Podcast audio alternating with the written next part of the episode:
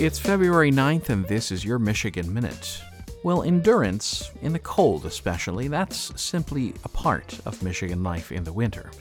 Few people would know that better than the residents of Vanderbilt, Michigan, found just about 50 miles south of the Mackinac Bridge, where on this date in 1934 it was the coldest temperature in Michigan history recorded so far negative 51 degrees Fahrenheit.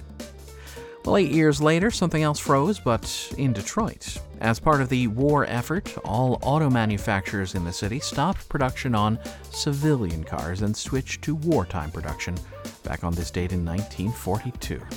As a result, the Motor City would switch nicknames to become the Arsenal of Democracy until the end of the war. And that is your Michigan Minute.